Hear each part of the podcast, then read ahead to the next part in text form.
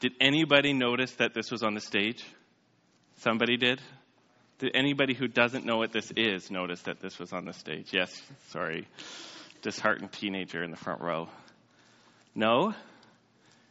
Guys, Navy SEALs, situational awareness, you've got to notice everything. Where are all the exits, right? There you got to go. You got to know. Just kidding. Not too much Navy SEALs. So, um, I want to do a few things today. Today, the message is called This Fragile Fellowship. We're going to be in the book of First Corinthians and probably a few other places. But as you have your Bibles with you, you can turn to, excuse me here, First Corinthians chapter 3. Hopefully, my Bible's going to stay open somewhat. Would anybody like to know what's in the kitchen garbage bag? Somebody? Anybody? Yeah? Yeah, too bad. Today, the message is about disappointment. Just kidding.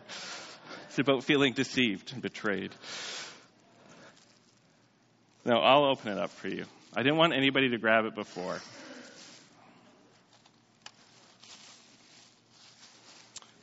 Okay, so what is this?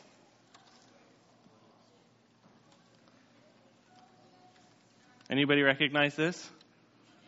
Yeah, Millennium Falcon. Technically, what, what, what are the technical specs on this thing? Anybody know? Shout it out if you know, but you don't own it. Yeah, thank you. But what, what class is this? First class. Have you ever seen the movies? This thing is a dumpster on the inside. They've never cleaned it in all the years. This is a Corellian class a frigate that was modified for smuggling. Anybody? Did the Kessel run in how many parsecs? 12, thank you very much.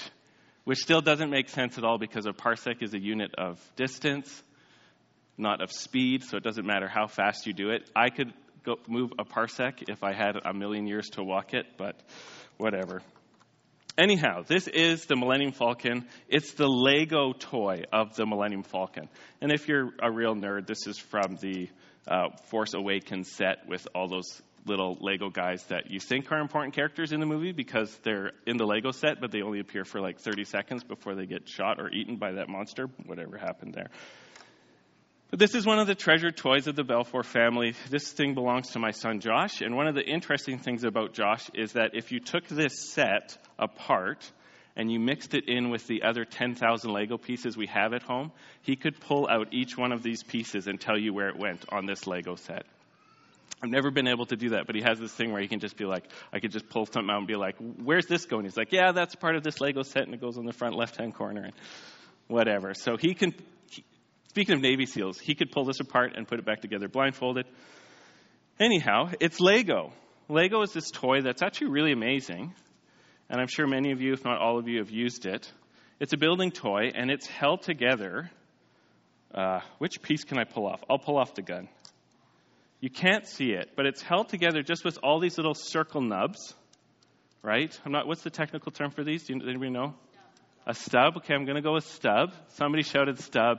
You can say nub if you want to. You could say bit.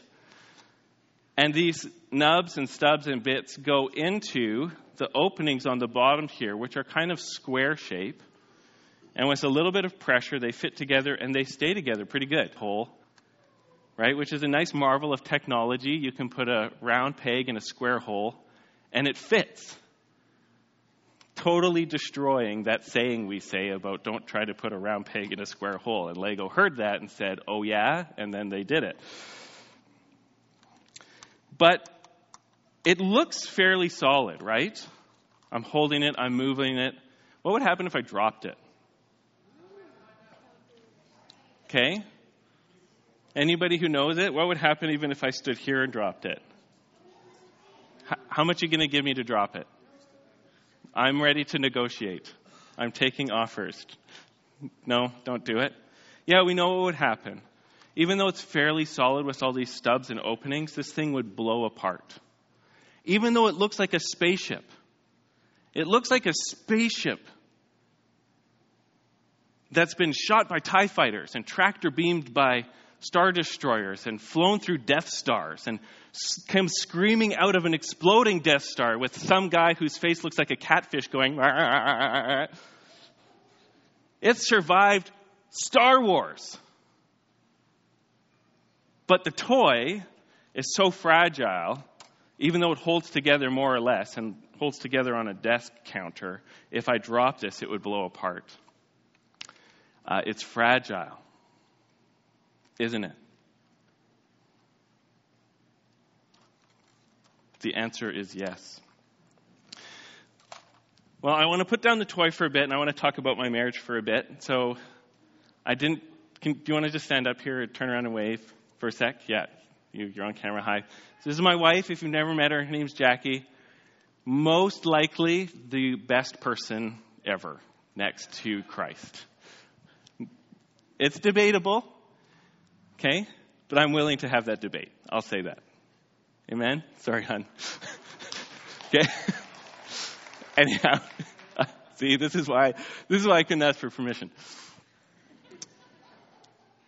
I love her. She's wonderful. I don't think anybody has done me as much earthly, spiritually, and psychological good in my life as she has. And yet, um, in winter, late spring, we had probably one of the hardest seasons of our marriage. I think that's fair to say mostly characterized by the inability to have a conversation that lasted for a few weeks. We, we literally could not talk to each other without one of us being hurt or angry for days and days and days and days. Do you think that's fair? Most, mostly me, probably, but is that fair? Okay, so it was it was a bad time and it wasn't huge i don't think we were in danger of making any permanent decisions, but it was very unpleasant, especially for me. I think it's not not a lie to say it was definitely one of the top 10 most stressful seasons I've ever been through, which is saying something for me. If you know me, that's saying something. Amen. So we're sharing that because you know we more Jackie, but we together realized that we were not in a good spot and we needed to do something about it. And so we went into some phases because we couldn't come together to fix the problem very easily. We went into some phases. So Jackie was seeking the Lord, and specifically, I think she was saying she was really praying that God would show her any blind spots that she was having in the issue. I was really seeking the Lord and just wanting to take spiritual responsibility for what was going on. So coming to the Lord and saying, God, I don't know what's going on. this isn't working, but I want to take responsibility and I want to do whatever you want me to do to solve this problem. The answer is yes. And God revealed a few things about us and to us, and I'm not going to go into all the details now, and Lord willing, maybe we'll share more as time goes on. But one of the big things that Jackie and I came away with was the resolve to always consider our marriage a fragile thing for the rest of our lives. And to never start thinking we have a strong marriage. Now, it may seem, sound weird to say, to, to be committed to say our marriage is fragile and it will always be fragile. To make that commitment may seem strange, but if you start thinking we have a strong marriage, what do you tend to do? You start taking it for granted. And you assume that it can endure neglect and beatings and roughness and punishment and distance and arrogance and pride and selfishness and all that stuff. If you think, oh, we've got a strong marriage, you think it's a, it's a spaceship. It's a blinking spaceship. It can get shot with phaser beams and half blown up. It will be fine. It's a spaceship. But if you remember that any human souls trying to have a relationship is a lot more like just Lego pegs, than you think, wow, this is fragile. It needs to be treated with care and consideration and humility and a willingness to do things different and a desire not to drop this thing. Make sense? And again, Lord willing, we'll share more some other time. Today, I want to um, invite you along with me as the, in the journey of being church members or testing out a church people or I can't believe I got dragged to church people. Wherever you are, you're here this morning, and so I'm implicitly guessing that you you aren't going to run out of here. You know, some people have run out during the message. They usually mumble their swears quietly instead of too loud, so I don't have to address it from the front. But uh, you're, you're here now, and I want to invite you to join me in believing for the rest of your life that the church is a very fragile thing. Even though it's instituted by God, even though it's upheld by Christ, and even though it's filled with the Spirit, I want to invite you especially having seen what's happened in the last two years, to commit to believing that any local church I'm a part of is a very fragile thing, and then to act accordingly. Let's read some scripture together. We're in 1 Corinthians, and I am totally convinced that the book of 1 Corinthians is our book. Okay? For people who live in the West in the 21st century, this is our book. Pretty much every single issue in the church in Corinth are our issues.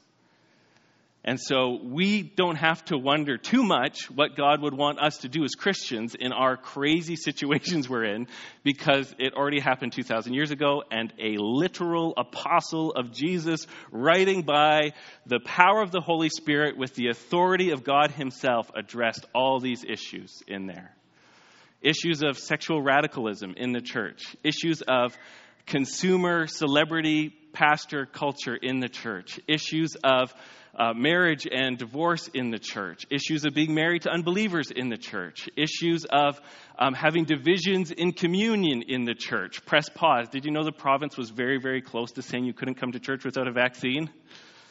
Okay, go read chapter 11 of 1 Corinthians and see what the Apostle Paul would have thought about participating with something like that.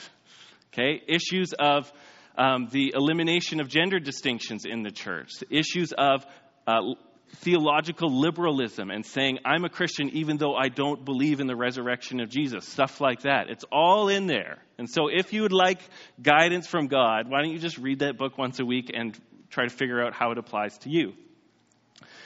But, and, there's this one section here that the first issue the Apostle Paul, writing by the Spirit, is trying to help the church not blow apart over was this that they the Corinthian church was a, is a Hollywood church. It's a rich church. Um, Corinth was a newer city that was a, a, it was like a New York. It was like a Los Angeles. It was a trading hub with lots of new money and fresh faces.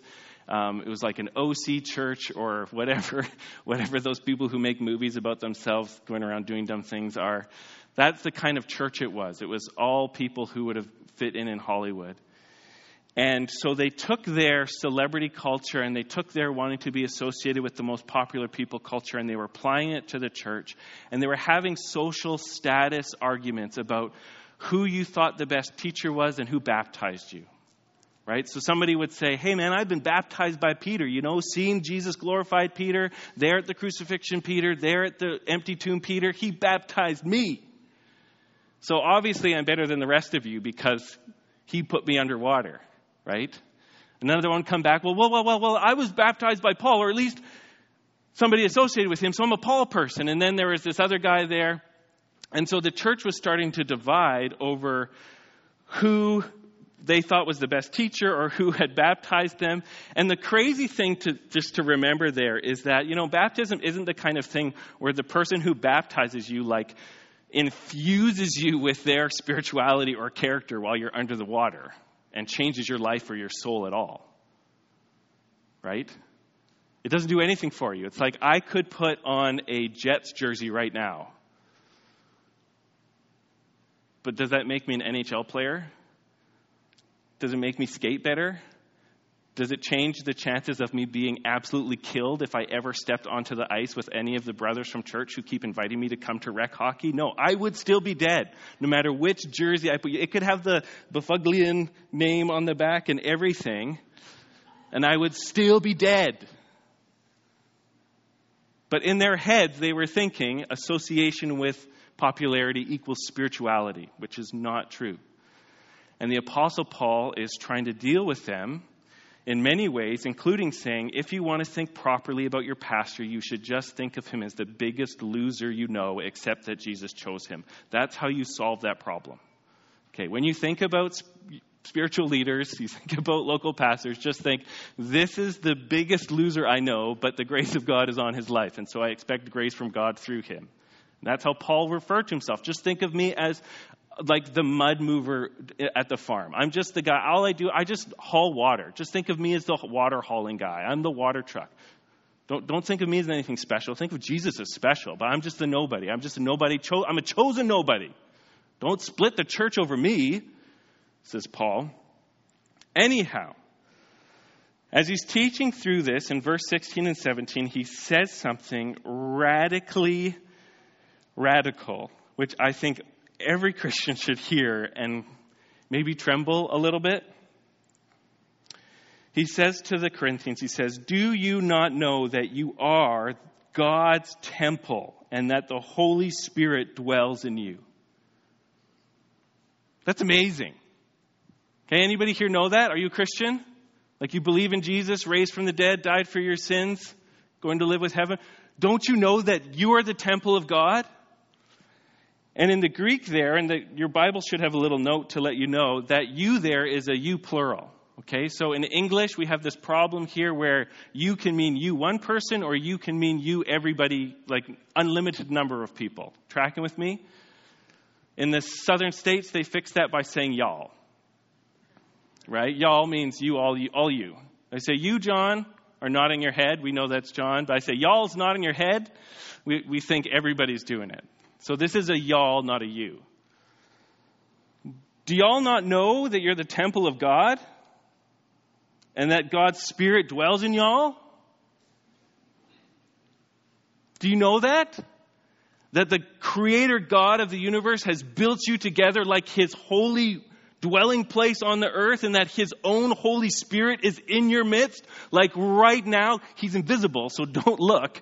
Right now, the Spirit of God is dwelling here, like this is his home. When the Christians get together, he says, Ha, my mobile home has gathered together, and this, I'm gonna go to the lake now and dwell in my mobile home, which is the church, and this is my people, and this is my home. Don't you know that this is capital T R U E true? Which you should say yes. And then the next thing he says is if anyone destroys God's temple, God will destroy him.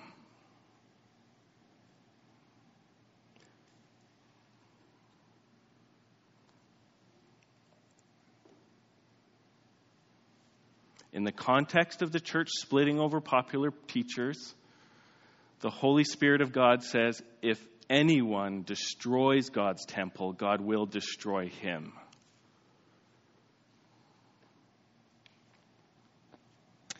For God's temple is holy, and y'all are that temple.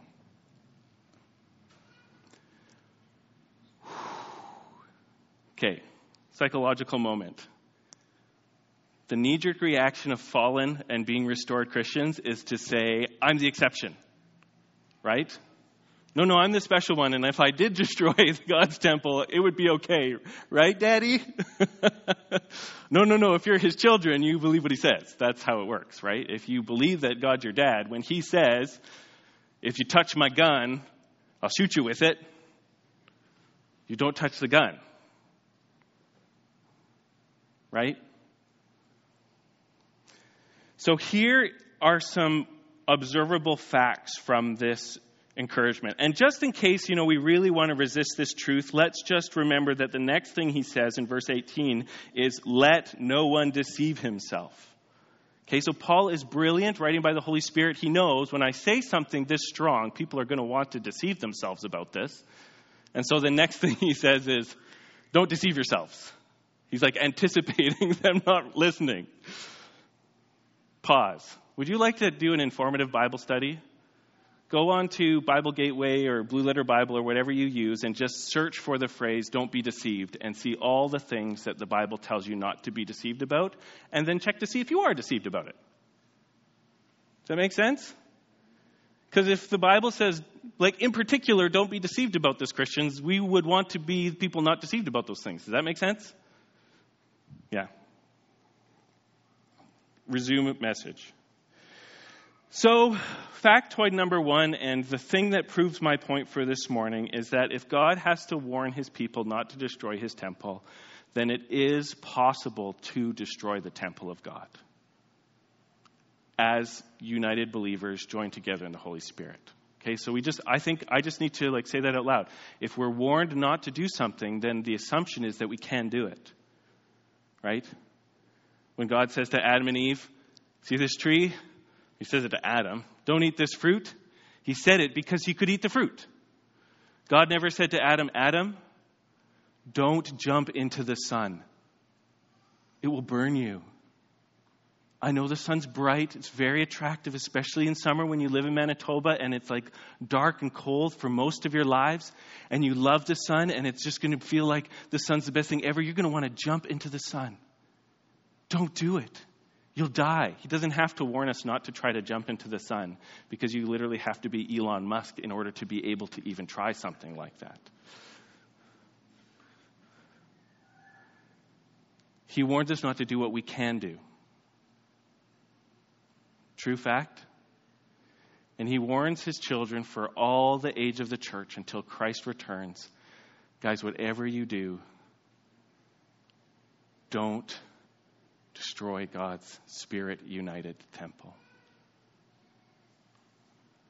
And he adds one of the most serious warnings possible about it, saying, I don't know what God will destroy him means.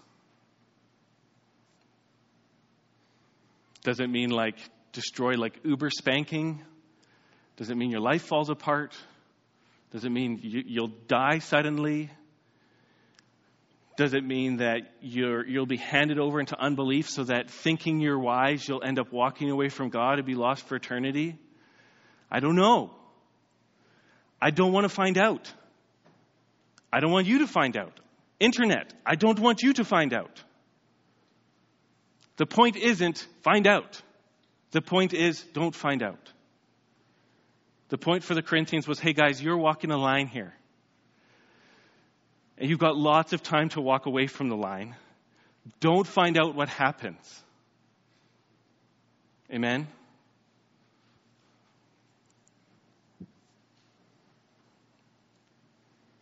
Has anybody ever like touched the wet paint before?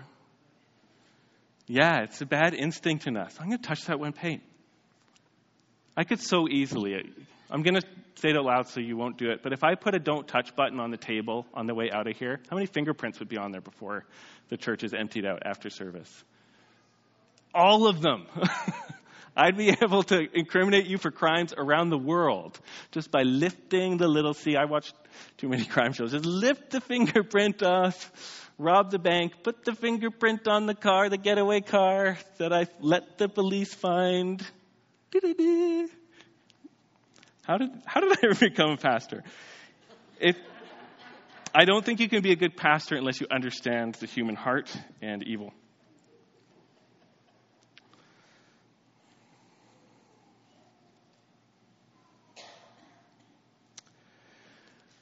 Yeah, so, oh Lord, where do I go from here? The big, the big point is this the fellowship of Calvary Chapel, even on our best day, is very fragile. Amen. Of Calvary Church, probably even more so.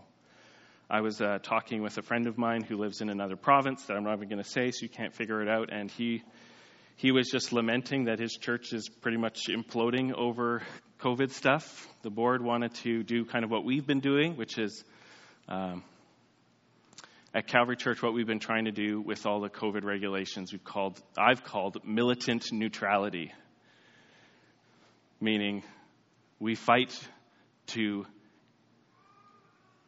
not care as much as possible about what the rules are while keeping them so that we cannot have responses to the rules replace Jesus as the focus of what we're trying to do.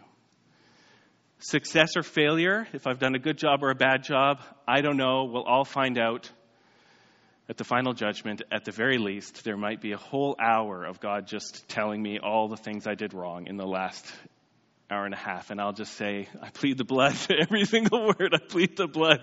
I plead the blood. I plead the blood. Just let the blood cover this. That's what we've been trying to do militant neutrality. As much as we can, keeping the rules while having people who don't like the rules not feel like they've lost their home. And people who do want to keep the rules not feeling like they're being stupid for wanting to do it. That's what we've been trying to do. And I think he was trying to do that, and other people at the church thought they should be doing more to resist the government, and now he's moving two provinces away from all the problems. Churches are incredibly fragile and can be even destroyed just this stuff as simple as like slander and gossip and back chat and talking. Like, how many churches are just wrecked by people talking? I don't know.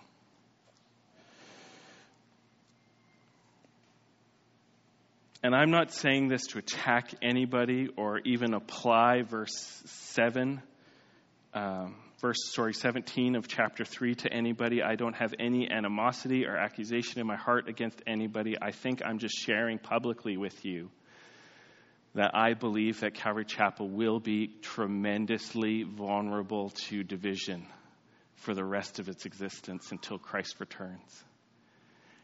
It's fragile. And because of that, we have a debt, I think, to the Lord and to each other to be tender, thoughtful, patient, slow to anger, quick to love, quick to ask and receive forgiveness, and above all things, to want to please the Lord Jesus with our conduct amongst other believers, and to avoid as much as possible the sensation of having God fire up the barbecue because of our behavior. Amen.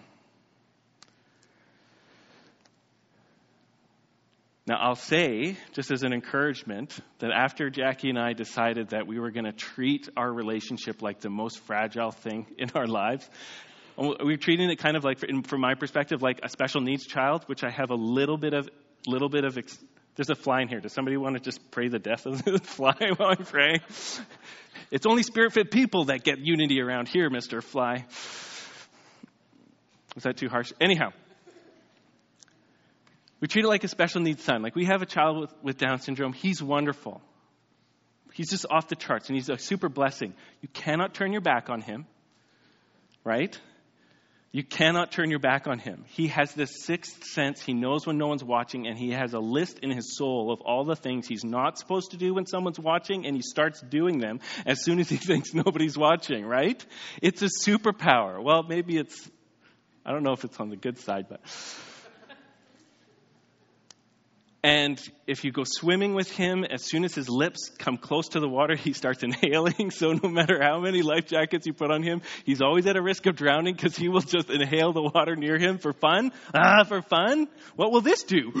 you know, this is, and then something about his brain, and this is common for, for many people with the same condition, they like strong sensations, good or bad. So even painful things, he'll be like, oh, that was painful. I should do it again. Oh, that was painful. I should do it again. Oh, that was painful. I should do it again. And so you can't, you can't stop caring about him.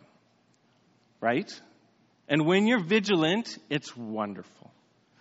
And so we're experiencing this too. We are both hyper vigilant for our relationship, and it's probably been the best month of our lives because we're hyper vigilant over a fragile thing.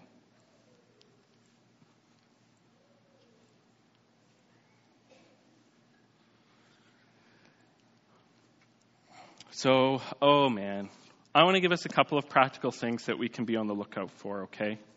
Thanks for bearing with me. Number one, I, I think for me, for sure, and for all of us, we can watch out for this consumer Christianity culture. Do you guys know what this means? You've ever heard that phrase before, consumer Christianity? It's where you kind of evaluate your Christian life by what you're consuming, right? I'm a great Christian because I watch the best sermons and I listen to the newest music, and I've got a smoking hot church, and I'm taking in the best stuff. Ergo, I'm living my best Christian life. And then the goal of being a Christian is to find out what the best kind of Christianity is and find out how you can consume it. Does that make sense? The problem with that is that you end up having a completely evaluative relationship with churches and Christians. Do you make me feel like I'm top dog? Does this service make me feel like I'm top dog? Does this, does this sermon make me feel like, yeah, I'm an awesome Christian, or does it not? Does it feel like I'm on the cutting edge of things or I'm not? And you end up with this kind of selfish, evaluate, evaluative some might say critical. You've taken everything through the lens of being critical for how it makes me feel in some kind of maybe not even thought about structure of popularity and success in the church. And I think it might even make it very difficult to walk with the Christ who was the son of a social outcast virgin at the bottom rungs of their society, a carpenter who Isaiah said about him, there was no beauty or majesty about him that we should recognize that he's the Christ. God designed Jesus to not look attractive so that people wouldn't look at him and think, whoa, there's Brad Pitt or whoever the handsome devil is these days that gets people into the movie theaters. He, Jesus was designed to be unattractive and foolish so that it was just people who were born again by the living God who saw that this is the Christ, the Son of God, and the King of the kingdom of heaven. And I will give my life to him, come what may, whatever the cost. And so I think we need this active pushing against consumer Christianity. And partly what we can do to do that is just to foster a sense of, I'm here to serve. I'm here to serve. Somebody says, How was church today? You say, It stunk because I sang and I listened and I didn't love anybody. Nobody wanted prayer. I didn't get to encourage anybody. I hung out the doors like a, a weirdo trying to catch somebody to just love them, and it didn't work out. It was terrible. I did no good at church this morning. Anybody talk like that? Jackie does. She's not here to listen to me. She's praying for words and encouragements for other people sometimes. Imagine you were at a church that stunk if all you did was receive.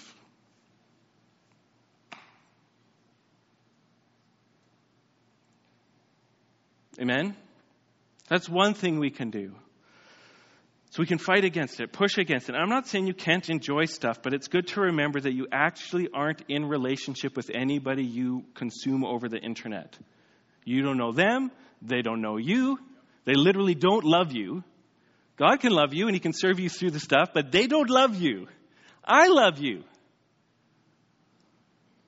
Oh. I know it comes out weird. Can I just share with something about church life with you? I don't even know how long I've been up here. Until I got saved, my entire world was going to school and maybe three friends. I didn't know anybody, didn't hang out with anybody, I wasn't involved in any sports. I had maybe three friends and we played video games, which means we didn't actually have living relationships with each other. My friends were just the people who played Street Fighter Mortal Kombat with me. End of story. And then you get saved and you come and you come to church and you get more hugs on one Sunday than you've gotten in your entire life from people that don't have the same last name as you. It was traumatic. But the fact that I can endure two services saying hello to hundreds of people is a miracle of the living God. Because I would rather watch TV, my old self. Just alone, introverted. Just, just give me, give me the video games, whatever.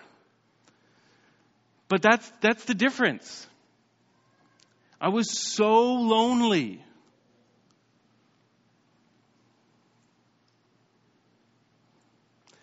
And willing literally to get addicted to anything to try to fill up the gap.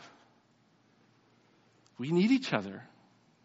Which is kind of why I joke about poor you. I'm the one who loves you. Because I've only started learning how to do this in the last few years. But I, I'm, I'm excited for it. We really need each other. And I think, I think oh, I'm not even going to get to half my points. I'm really sorry. I want to encourage us to give up on the desire to go to a church that's really great for us. Do you know what I mean by that? Does anybody want, I want to go to a church that's just so great for me?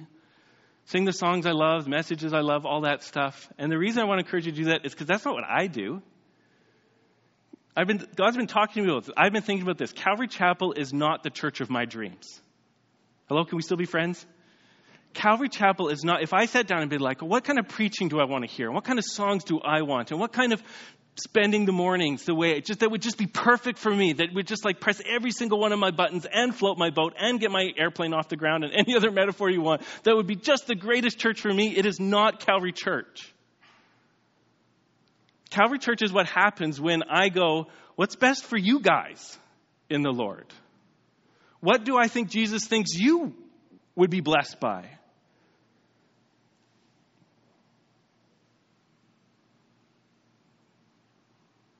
if I try to forget about myself. Like, this is not the message that I am impressed with. I think it's what we need to hear together. Amen? All my $5 college words are on the shelf. And I, I think we can all do this. We can say, I'm called by God to make this home. I'm not going to evaluate if this is my favorite church. I'm going to come to make other people's lives better. And then you know what happens? The other people actually make your life better too. And you find out that church is more than just a message that made you think, wow, he waved his arms a lot. Must have been good. So I'm going to invite the team to come up here. I, I, I, missed out on half the message. I'm so sorry. And then I'm not speaking again for a few more weeks. But maybe this is enough for today. But um, you know what we should do? We should have a repentance opportunity. Did you know that Jesus, when he went around telling people about the kingdom of God, he said, repent and believe. And repenting is what you do when you realize you've been doing something wrong in God's sight and you say sorry. You say, whoops, sorry, I was doing something wrong. I've been sinning against you. I'd like to change. That's repentance. And sometimes I think as Christians we can leave ourselves stuck in the boot cast of unbelief by never actually getting around to saying, I'm sorry, God, for what I've been doing and thinking and we try to change without getting the boot cast off. Why can't I run?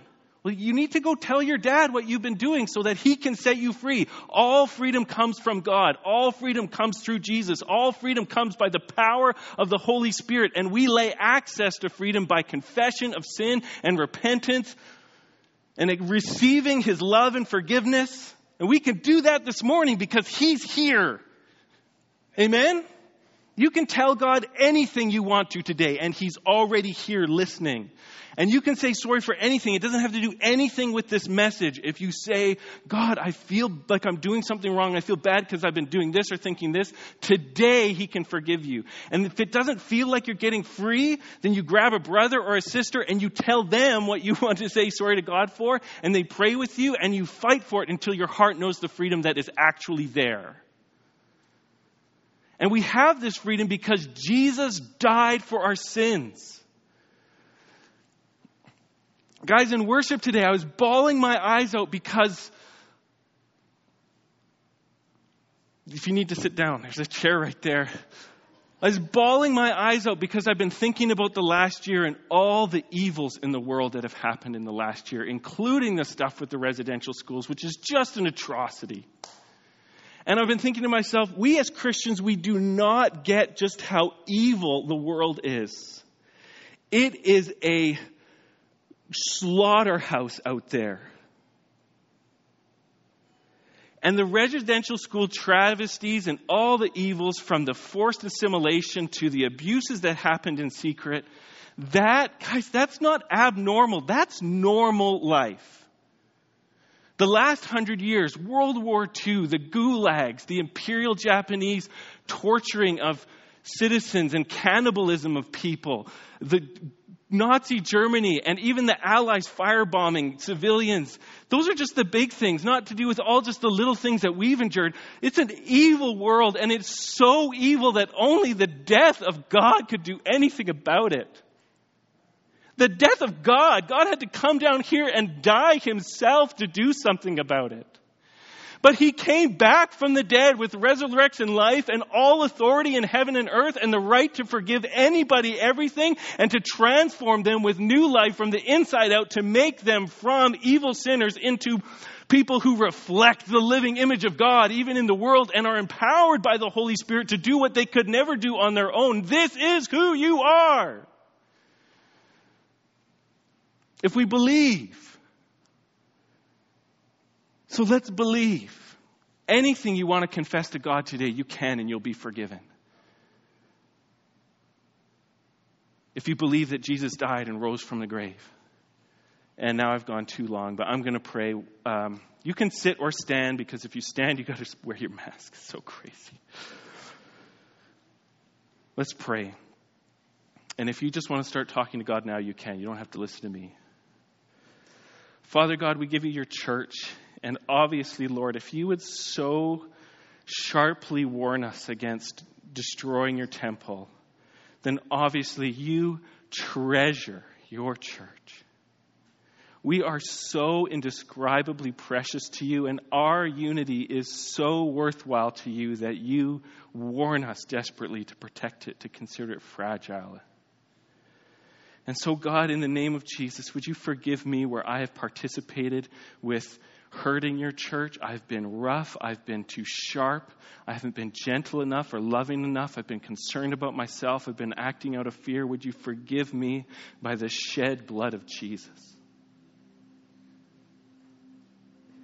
And for anybody else who's bringing any concern to you, God, would you forgive us by the shed blood of God, the Son of God poured out for us? And Lord, at the same time, by the resurrection of Jesus, would you give us a new life, different and better than anything we've experienced before, no matter what the past. May the past stay in the grave, and may the future come out of the grave by the power of the Spirit to do something the world, or at least us, have not seen before. So that we together would be able to say, truly God is in our midst. And I ask this for your glory. Amen.